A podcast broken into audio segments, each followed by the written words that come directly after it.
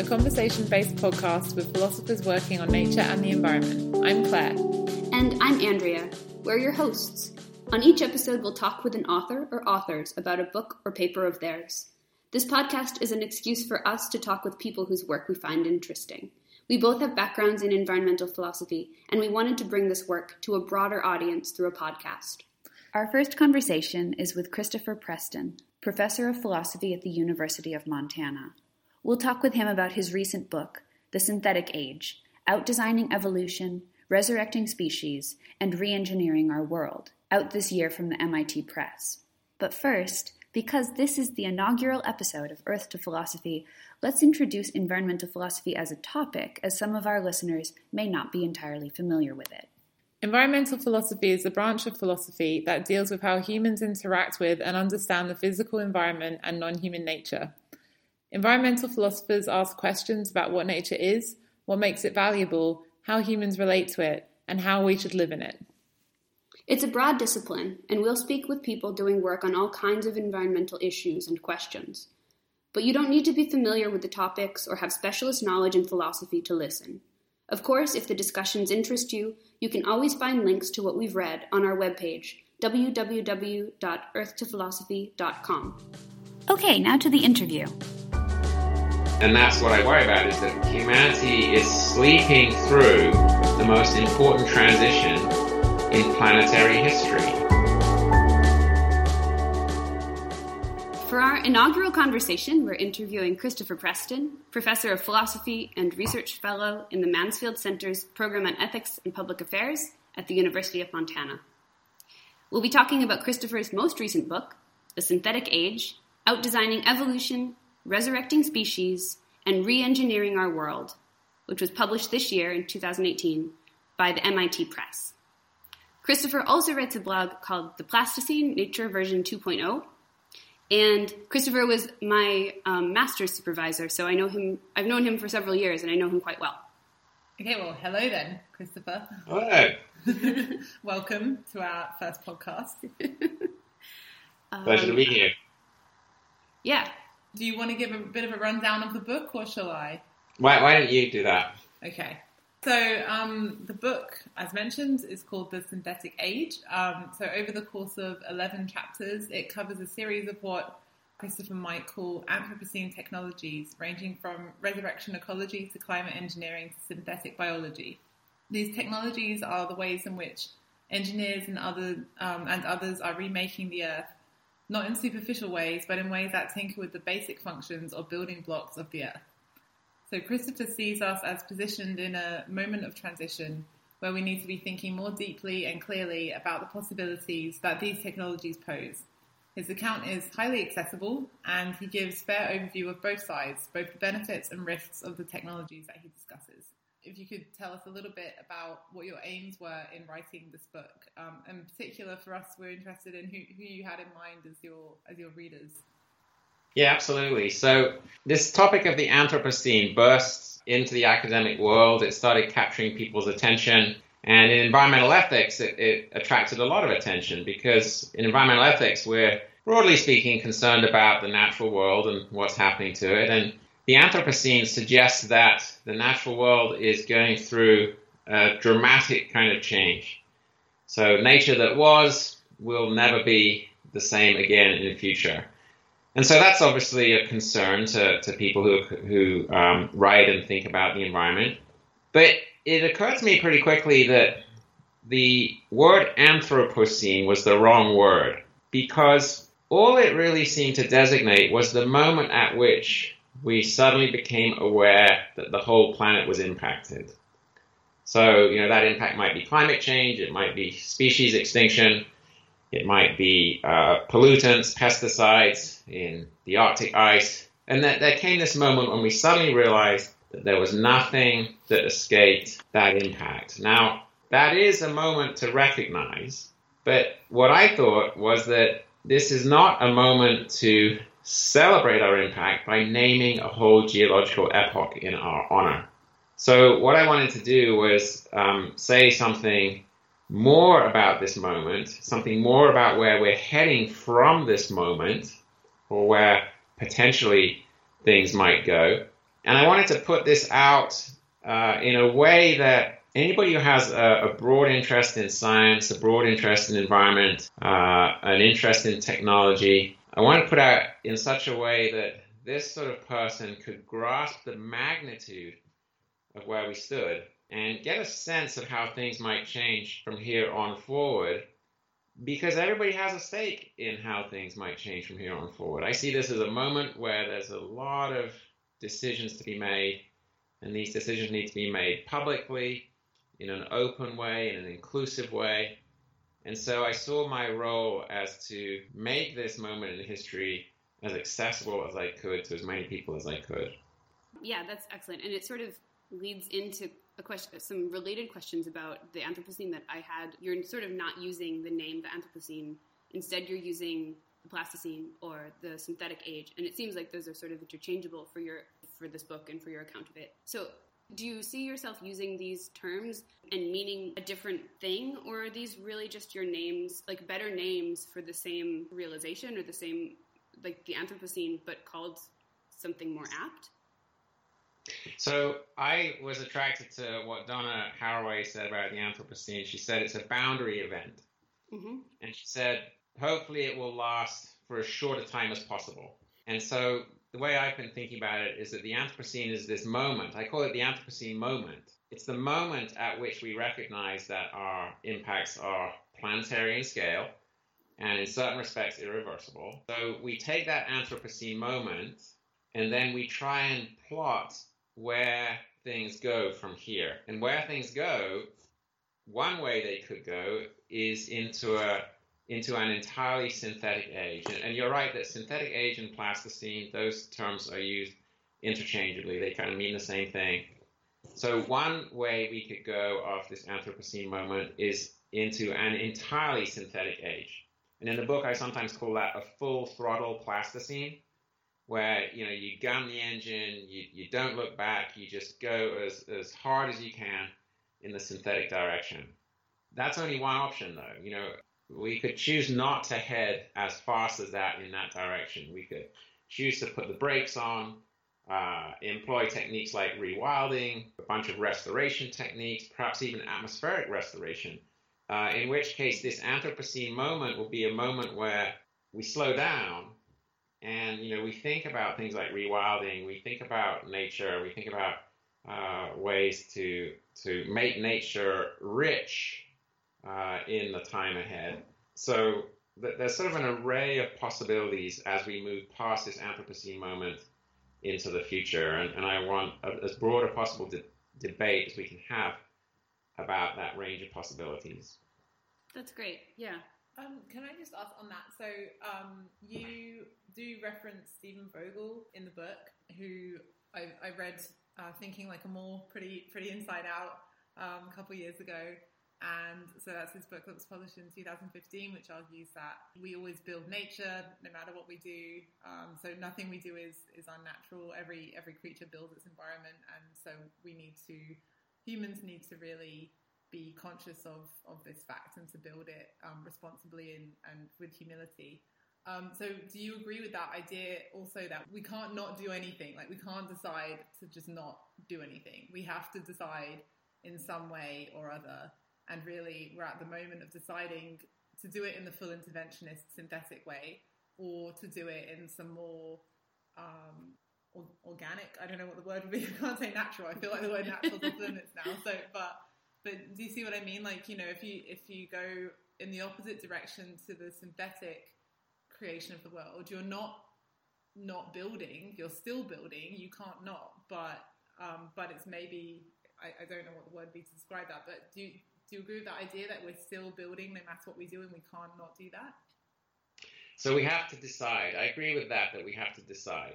Like one, once you've seen that the planet is completely touched, once you know that uh, greenhouse gases have changed the atmosphere and that we're continuing to pump greenhouse gases into the atmosphere, we have no choice but to make a decision about how to proceed. And it, sometimes I, I refer it to being like when you find an injured animal on the side of the road. You know, you, you wish you hadn't found that injured animal. It would have been great if you'd just driven by and you hadn't seen it. But once you've seen it, you face a choice. You know, you can you can choose to do nothing, in which case, you know, you have a sort of a, a callousness to you, or you can choose to get involved. And I I see our situation as being like that. Yes, now that we know that we we've transitioned through this Anthropocene moment, we have to make a decision. Now, Steven Vogel is an interesting person to bring into this discussion. Um, I've I've seen him recently, spoken to him recently about this, and you know, I said to him, I said, Steven, your book doesn't use the word Anthropocene. The, the word doesn't appear in the book, but it seems like a lot of what you're saying applies to this Anthropocene moment or this Anthropocene time.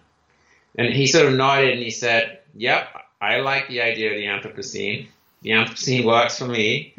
um, so it, it, I think that book's really wonderful because it, it was, you know, written in 2015, and it's a fantastic companion to the Anthropocene discussion without actually mentioning the Anthropocene in the book. So uh, I think it's really sort of provocative in that regard. The place I don't agree with Vogel, uh, and the place I think he, he's got things slightly wrong, is he uses the argument that, that you just mentioned, Claire, um, that, well, he says, you know, humans are natural, so, you know, in some sense, everything we do is natural. So it's very un-Darwinian to separate us from the rest of the world, and, and we really just need to think about how we're going to build the world rather than try and uh, maintain some distinction between the natural and the cultural or the natural and the synthetic. I don't agree with Vogel that that debate is over. We've read Darwin. We've got to consider everything we do as natural. And let me give you one of the, the arguments why I don't agree with that. One of the arguments is, is simply it's a practical, pragmatic argument, which is to say that the whole of the environmental movement, for as long as the environmental movement has been in place, and you can date that as, as long or as short as you like, but let's just date it from 1970 and the first Earth Day, just for the sake of convenience. So 48 years, coming up on 50 years or so. The whole of that environmental movement has been about the human relationship to the world that is somehow, in some degree, outside of humanity. So the environmental movement has been about what is the proper relationship of humans in all their diverse shapes and forms to the natural world. So if you just if you make the Vogel move and you just say, "Oh, I read Darwin, you know, humans are natural too," then you're basically saying all of that 48 years of environmentalism either was mistaken from the beginning or it's completely useless now. And I think that's wrong. Uh, I think it's wrong to suggest that there's nothing substantial anymore in talking about a world that exists outside of human management, human human design, human desire. A long answer, but um, you know, I, I buy into a good portion of what Vogel says, while um, rejecting a, a tiny portion of it. You think that's also because really we in our experience of being out in the world and experiencing nature, we, we do have these moments of experiencing it as as being this separate thing, even if it's not historically correct, even if we're, or even if it's not metaphysically correct or in whatever way. When you're when you're out walking in a forest and you see a bird of prey, you think of it as this other thing and belonging to this natural world that you are in some way separate of or separate from or that you're trying to feel more part of but there's always that kind of experience there so you can intellectually you can argue that we are part of it and that everything we do is as natural as everything the bird does but there's always that feeling that there's some distinction and i think maybe we're just culturally conditioned to feel that i'm not really sure but it feels I certainly feel that, and I'm sure a lot of people do feel that. And that's the kind of inescapable fact as well, which also drives so much environmentalism that feeling of protecting that thing that, that feels other from you. Yeah, there's sort of this inescapable phenomenology of it, right? Where, you know, that's sort of how the experience happens. To me, it's analogous to the experience of other people. You know, you, you experience other people in, a way in which those other people are to some extent different from you or other from you. Of course, you experience them as being similar, you know, like we're part of the same species, you know, we have some of the same biological, physiological needs. So, of course, you know, it's ridiculous to say that you know, when we sit here having this conversation, it's ridiculous to say that, well, I'm completely separate and completely, you know, distant from you both. That you know, there's nothing that, that we share in common at all. Well, we share a substantial amount in common. You know, we're, we're all Homo sapiens sapiens. You know, we all need clean air. We all need clean water. So we share a substantial amount. However, there's an important way in which we are other. Uh, and, and to me, that's analogous to the experience of the natural world. A human shares a substantial amount with uh, a black bear, for example, which I saw yesterday on my bike ride in a rattlesnake. you know, there's a lot that we have that's in common. But there's also this substantial way in which that bear is other to me. That meadow in which the bear was standing is other to me. That um, hawk flying overhead is other to me.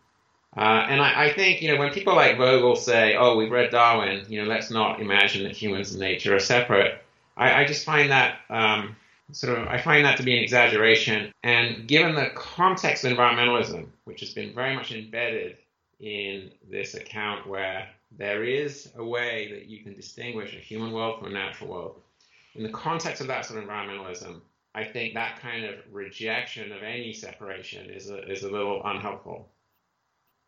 One of the distinctive things about the book is that at the beginning you give a list of key figures and you give the names and the birth and some death dates, if they're dead already, of prominent people who you associate with the synthetic age. But your list doesn't include any dates of discoveries, of inventions, or historic firsts, or like perhaps you might have included, I believe it's the ibex that was the first animal to be resurrected. I don't think I've ever seen a even a sort of more popular philosophy book that is so focused on individual actors. So I'm curious why you decided to, first of all, name them in this cast of characters and also focus on them very biographically throughout your account, um, and why maybe not also include important dates or important uh, milestones that might have involved non humans.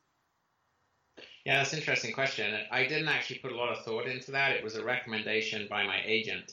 Huh, okay. Who just worked with a book that had a list of characters in it.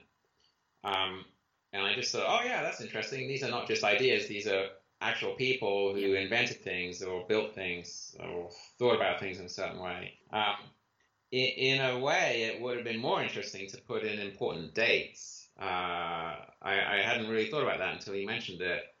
One reason, perhaps, to avoid that is I'm, I'm a little loose about when this Anthropocene moment is, when the synthetic age begins, and I don't think I would want to be too tight about it. Um, because there'll always be somebody who will say, well, what about this? And um, so, what, one example, when I gave the the sort of launch, the book launch event, which was a book reading in Boston, David Keith came and gave the introduction, mm-hmm. and uh, he said, why didn't you think about the nitrogen cycle as the beginning of the synthetic age? You know, where we went in there and disrupted a global chemical cycle with full intention, though I would question whether that was intentional in the way that, that I talk about intention in the book. But, you know, it is a case where the, the synthetic age might be thought of as beginning sooner. So I didn't want to get into a bunch of battles with people about when the synthetic age potentially begins or how how long the Anthropocene moment is or how much time we actually have until it's too late to make these decisions. That that I think would be, would have been one of the perils of putting dates in. But yeah, you're, you're a good you you asked a good question there. You know why the people and not the events? And I think uh, in general I wanted to make it concrete and make it real. But uh, you know perhaps there would have been other ways to do that with a, a sort of opening list of important times or important events. I have a second question that's sort of related. The list of the sort of star scientists or these important actors seems sort of at odds with your underlying suggestion that the book makes that these decisions need to be made democratically and publicly.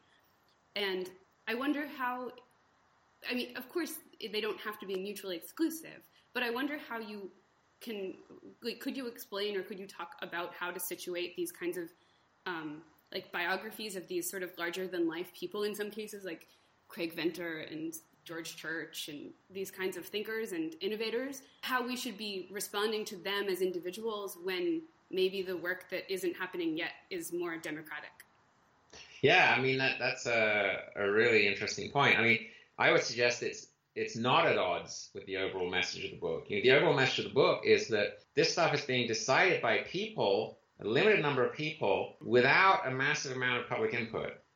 And uh, my intention actually was not to say, here are the people. this is the list of 25. You know, that was not what I was planning. But in a way, that is part of the message of the book that, you know, synthetic biology is being pushed by a handful of people. As you know, climate engineering uh, there's a few people that have an extraordinary influence on the discourse here. So um, let's start looking at these not as technologies that will inevitably be developed at the hands of this limited number of people. Let's look at these as public decisions about what sort of world to choose. Now, of course, I, have been asked this at, at various book reading, various events how do you do that? Like, how do you make these public decisions? You know, do you, do you want a seven and a half billion big table that we'll all sit around and discuss? And I mean, it's not really like I have a plan for how to make these decisions public. Um, but I think a good step along the way is to multiply rapidly the amount of people who think this is serious business, you know, multiply rapidly the amount of people who think there is a lot at stake and there are big decisions to be made here. And, you know, hopefully that can sort of generate some noise uh, and get people involved who otherwise would be asleep. And, and that's what I worry about is that humanity is sleeping through the most important transition in planetary history. I'll say that again the most important transition in planetary history where one species is about to choose how to shape the formative processes of the planet. I don't want us to sleep through that. Yeah, you sort of preempted the next question that we had, which is if you have anything in mind regarding these kinds of things. But maybe a more pessimistic question before we get to that, which is just a real pessimist would worry that we maybe don't ever, in any kinds of moments of transition, have the clarity that we really need to steer these moments. Of course, we're talking about like technological changes that we can author, but you still might be worried that it's only after decisions are made or after only ever historically can we look back and really truly understand that something is momentous or what the clear action should have been. Do you share that worry? Legitimate point. You know, there's never enough information, there's never enough people involved there's never enough knowledge about what's going on to really be able to say this is the moment that we all need to be focused. You know, we've got to be on our game. I, I agree. There's never enough information for that to happen. So what do you do? You give up? You just say, all right, have at it. You know, let's just watch this stuff happen and see what kind of shit comes our way. You know, do you give up or do you say, do you, you know, dig in and say, this is big? This is important. If you don't know about it, know about it. If if you don't have enough information, get more information. I mean, I, and I think this is a question for for the three of us sitting here. You know, this is what we do, right? You know, we do philosophy, we do ethics, we do we do it in a way that we hope is going to affect policy. So, what other choice do we have but to speak and write and urge things you know, to, to sort of push for more information, more knowledge? Like, what other choice do we have but that? I think that's that's a really nice point. Sorry, my neighbor is drilling next door. so yeah, um, if you hear a noise, that's what that noise is. I can't hear. I can't hear the drilling. So okay. I'm sure it's coming through the recording. Okay, we, we need to come back to the political question, but I I, I want to ask about this idea of the like what the role of the philosopher is here. I mean, in this book, you're writing for a lay audience. And I think that, so at least part of the, if I take your actions seriously, I would say part of the role that you think environmental philosophers or philosophers in general should be taking is engaging in public philosophy in, a, in some kind of way. Like you've just said, not allowing people to sleep through this, or at least drawing attention to the magnitude of these questions. But what is that all? Is that is there more that environmental philosophy and environmental philosophers need to be doing in an in an ideal sense to respond to these questions? And maybe a related question is in this book, you don't really argue for any kinds of hard limits on these technologies. And it seems like you're really trying to open the field for a kind of democratic conversation. Do you see a point where you, as a philosopher and as a public figure, will sort of intervene and say where you think these limits might be? Do you think you know that yet? Or do you think that's something that you're also in the process of discussing or w- having these conversations and you'll come to that at some point? Or do, do you see yourself as kind of a, yeah, I don't know, a mediator or a um, someone who's trying to bring these questions up rather than um, take a yeah take a strong stance, articulate a strong stance. So I, I, would really get myself in trouble if I started saying, well, environmental philosophers should do this, and environmental mm-hmm. philosophers should do that. Mm-hmm. Environmental philosophers should do what they want to do, you know? And there's some people who will want to work on very sort of technical questions in analytic ethics, mm-hmm. and that's great. You know, do good work there, please do. Uh, there's environmental philosophers who will want to be very political and activist. And there's environmental philosophers who will want to be sort of very public and bring, you know, try and bring messages to wider audiences. And, and you know, I think that's the that's what I'm trying to do right now. Is I'm just trying to be a little more public about what I do because I love what I do. You know, I find it interesting, and part of why I wrote the book is that I. You know, I was working on these technologies and synthetic biology, climate engineering, assisted migration, all this this kind of stuff within the academic realm. And I thought this stuff is interesting. You know, this is really good good shit. You know, I more people should be reading about this. Yeah. So I thought maybe I can translate this a little bit to show people how interesting environmental philosophy is. Now, you know, you ask a, a more poignant political question. Can an environmental philosopher say no? You know, this is we, we mustn't go this route. I think the uh, the SPICE project in the UK was an interesting example where the, the research councils convened a panel of ethicists and social scientists to look at the SPICE experiment as to you know whether it was ethically sound to go ahead with testing you know a stratospheric a potential stratospheric aerosol deployment and the ethicists and social scientists kind of weighed in and said you know it's a little sketchy what they're planning to do right now given uh, you know issues about patents for the technology and, and just the, the way this technology was going towards this field test in the UK. And, and in that case, the, the ethicists and the social scientists weighed in in such a way that had a, a real effect on the fact that that test was in the end cancelled or postponed. So I think there are cases where ethicists will and should draw a line. But I, I don't think that's sort of the priority right now. You know, I don't think, you know, I, I, the book is not written to say, you know, here's here's a dozen or so technologies and you know here's a, a, dozen or so lines that need to be drawn. Mm-hmm. yeah i'm not interested in doing that. Uh, uh, you know a lot of the people i mean one of the things i think that that i learned in, in the writing of the book and in the research that went into the writing of the book is that there's a lot of really good people on both sides of these debates. You know a lot of people that that have strong humanitarian and environmental intentions on the anti-technology side and on the pro-technology side.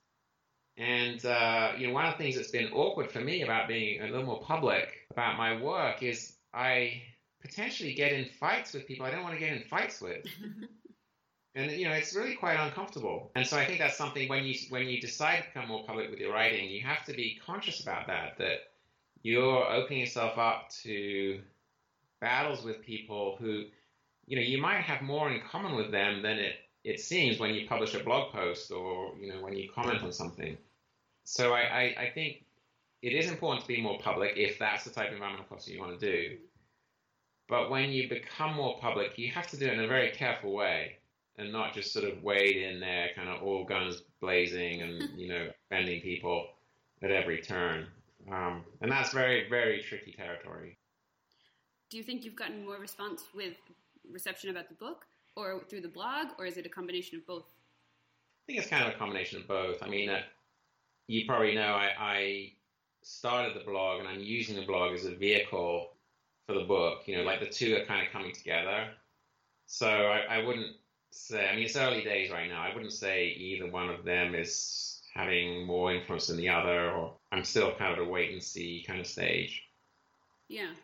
Uh, can, can I just wanted to jump back a bit to the topic of democratic decision making. So I recognise, as you said, you don't have a plan for how this is supposed to happen. Um, but I do wonder as well if you have the sense that there are differences in the scale of the democratic decision making that needs to go into some of these things. Of course, like, you know, we've got global treaties around various things and, you know, one around climate change now. And obviously, some of these things require that much more global perspective on them than others. So, assisted migration in a particular ecosystem is not does not require necessarily the same level of global um, intervention democratically as um, geoengineering does. So I just wondered also maybe what thoughts you had on that and uh, generally also our ability as a species to make decisions together based on how, you know, the Paris Climate Agreement is going and the progress we're making around that and uh, or lack of progress and, and whether you have sort of hope that we could manage to create other global forums where we can discuss things like um, geoengineering and or you know uh, engineering of uh, human genes that sort of thing.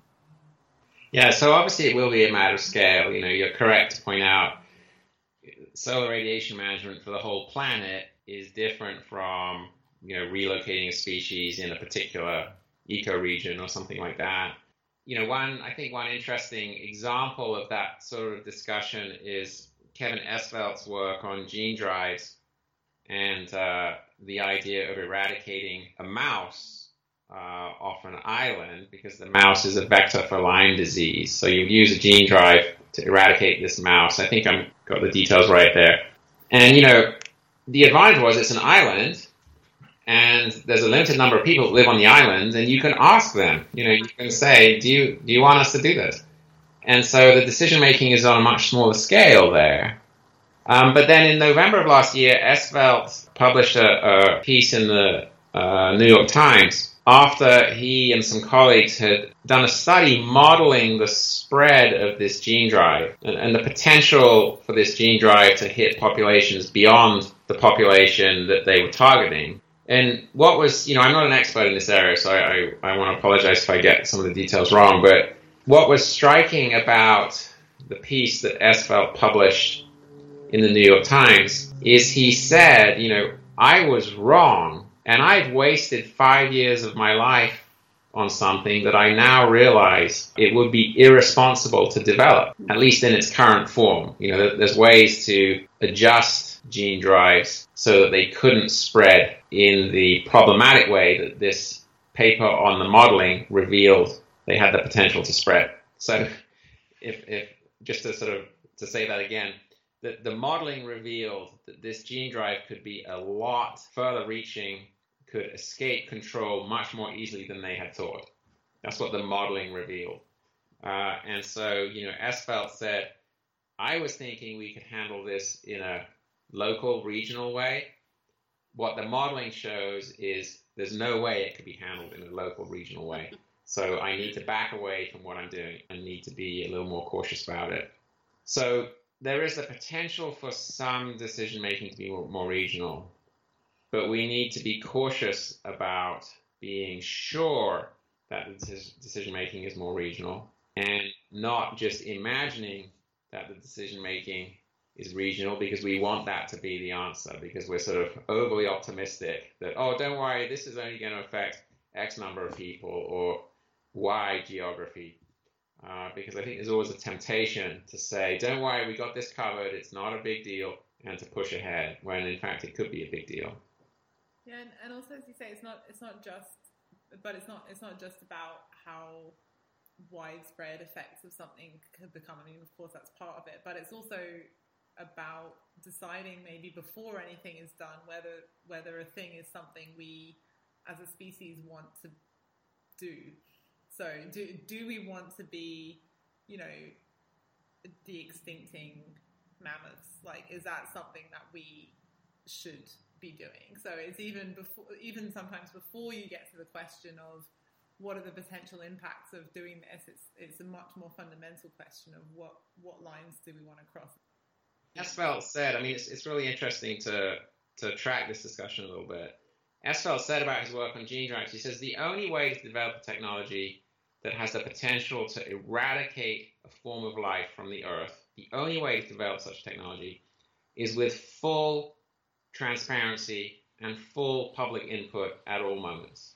And this is appalling to many of his colleagues in the field. You know, the idea that you know your results have to be publicly accessible at all times, uh, and that you know you need to be given the go-ahead at every step of the way. I mean, obviously, this creates a very challenging situation in which uh, scientists can be made to work. But that was what Esvelt sort of recognized about the, the character of the technology.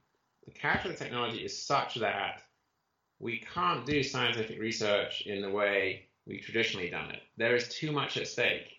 This is a different kind of technology. And so we need a different kind of impact from the public. And that's that's really kind of a, a message that's very close to the message in the book, in the synthetic age. These are different sorts of changes. You know, this is not, you know, this is not the iPhone. Uh, this is not, you know, a, a particular um, seed or, or something like that. This is a whole different way of relating to the earth. And so we need a different type of process here in order to make sure that, that we're creating the kind of earth um, that is desirable for people.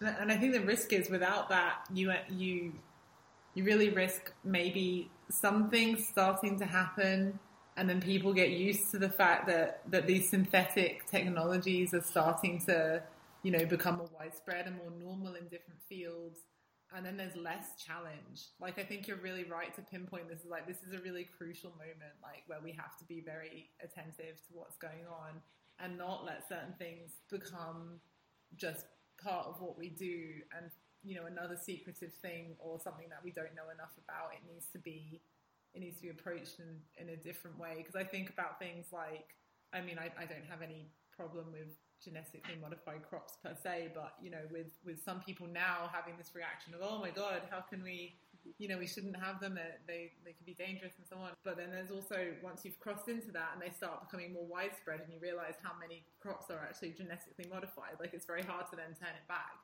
So I think yeah, you're right to pinpoint this as like this is a crucial decision making moment.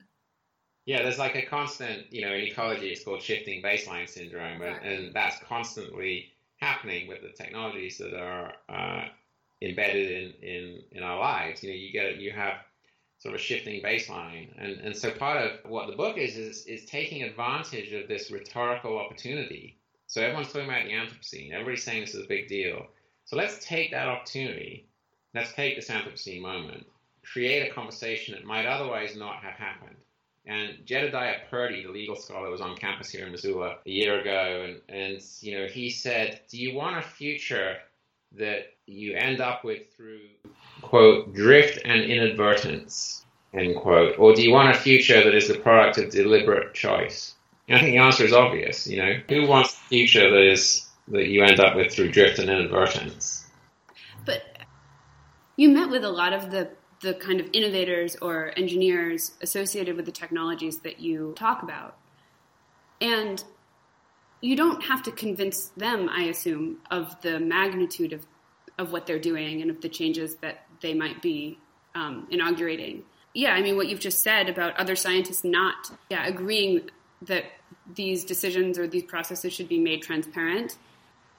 What was your experience in the, the conversations you had do you, did you find them sort of receptive to the to the suggestion to like the points that you're making in the book about the need for democratic decision making about them? And i i mean i don't i don't know that they would share the worry that you that we would end up in a future through drift and inadvertence right? It seems like they they think that we'll have this future because it's really exciting and we'll charge ahead into it. So i I mean, I, I, I see both points, and I'm certainly sympathetic to Purdy's point, and I'm I for one, I guess, am more worried about that that we'll not take these decisions up uh, because I think you've had a, a rare opportunity to be speaking with some of the figureheads or some of the um, these this cast of characters. You know these people or have met with them in many cases. So where did they stand on their work writ large? I think it's very it's very hard to generalize there, and I you know wouldn't want to uh, attempt to generalize it. And I think you know as you know through your work in climate engineering, there's just a range of there's a range of responses out there. You know that there's people involved in the technology who say this is a huge deal. I want everybody to be involved in this discussion. And there's people out there who say, what's new here? This is just the same as we've been doing for 200 years. And so it's not really possible to generalize. To get back to the issue of, you know, what is environmental philosophy's role in all of this, I, I do think there is a role for people like us who have an interest in uh, science, technology, environment, and also have an interest in sort of ethics and meaning and identity and, and these sorts of things. I think we need to be there like little terriers, you know, like yep, yep, yep, yep, kind of uh, just be involved, like put yourself into these environments, into these discussions, onto these websites, uh, onto these blogs, and just raise the questions. And uh, who knows, you know, the, the particular scientists you interact with, who knows if they will be philosophically inclined and recognize these big questions, or if they will be completely blind to the big questions. But I think there's an obligation on, on people like you and me to bring those questions to people's attention and you know insert ourselves into these places that can, can, be a little uncomfortable for us to go. You know, it's much easier to go to a little philosophy gathering where you'll see all your friends and you know you're only going to get a certain set of questions and a certain set of responses. Um, but put ourselves into these slightly more awkward contexts where we are pushing people to address questions that they might not normally address. I see that as an important part of what we should be doing. Is there anything that we haven't asked that you would like to add? I am interested in. I, I didn't put it so much in this book. I just sort of put it between the lines, uh, and it's towards the end of the book. It comes through a bit more strongly. But I'm interested in the role of wildness and rewilding in all of this because the Anthropocene has tended to be cast as a time of increased managerialism, increased power, increased capacity to intervene increased potential for management. And that's fine, except where a certain wildness makes that intervening and that managing more risky. And so, one of the things about Vogel's book, actually, that I think is really valuable, really important, is uh, chapter four when he writes about the nature of artifacts and talks about the wildness that inhabits even the things that we build and design very carefully. I think a lot about wildness in the Anthropocene and how these things that we build, and so these will be devices in nanotechnology, they will be synthetic bacteria, they will be ecosystems that are redesigned and repopulated with de-extincted animals or animals, animals we have relocated. They will be atmospheres that we try to recompose and rebalance. These are things that we're hoping to design and manage. And yet, what if Vogel is right? That there is wildness remaining in all of these things. Where does that leave us in a synthetic age? And, and to take wildness sort of beyond just wildness in the things we build, what if we interact with the world in a way that encourages this wildness? And so, rewilding projects here are sort of the, the signature example. You know, what if we let landscapes return to non-human control, non-human management? What if we bring species back into places where they kind of uh, poke fun at us and surprise us, as the wolves are doing in the Netherlands, for example? Um, I see a sort of rich territory here, and in a way, it's it's a territory where the environmentalism of old, the pre-Anthropocene environmentalism, can meet the environmentalism of the synthetic age. You know, th- this notion of wildness is something that comes out of the uh, former type of environmental thinking. Mm-hmm. And I think it can sort of bridge this Anthropocene moment and appear in whatever type of environmental thinking emerges over the next few decades. Because I think a new type of environmental thinking is emerging mm-hmm. and will continue to emerge over the next few decades. And I, I wonder what kind of bridging role wildness is going to play in kind of connecting these two types of environmentalism. So I think there's lots of really exciting work to be done by environmental ethicists on that. Uh, and, you know, I, I, I'm kind of interested in, in being involved in those discussions. Yeah, and that that's um, for Vogel. That's also why humility is important, right? That and that is the humility to recognize the wildness and that we don't have full and total control over mm-hmm. anything that we build, even if it's in some very minor way. Um, there's there's still a gap between the intention or, or the building and then the end product. So so to be humble in the face of this is crucial. Yeah, we just we just had a graduate seminar on campus here, issues in the Anthropocene, and we read Vogel's book and this idea of the gap. You know, we there were several students in the class. Who, every class they'd be saying the gap, the gap, the gap, the gap. and I do. I think it's important and it's kind of exciting. You know, we mustn't forget about wildness as we sort of move through this moment and start to more deliberately choose uh, for the future. Yeah, that's a really nice way to leave it. So maybe we should just wrap up there. Yeah. Okay. Thank you very much. Thanks so much for your time and talking about your book with us and for your patience in our first recording endeavor. Thank you for the book. It was a very interesting. Yeah, yeah, excellent. Oh, sure, yeah. Glad you liked it.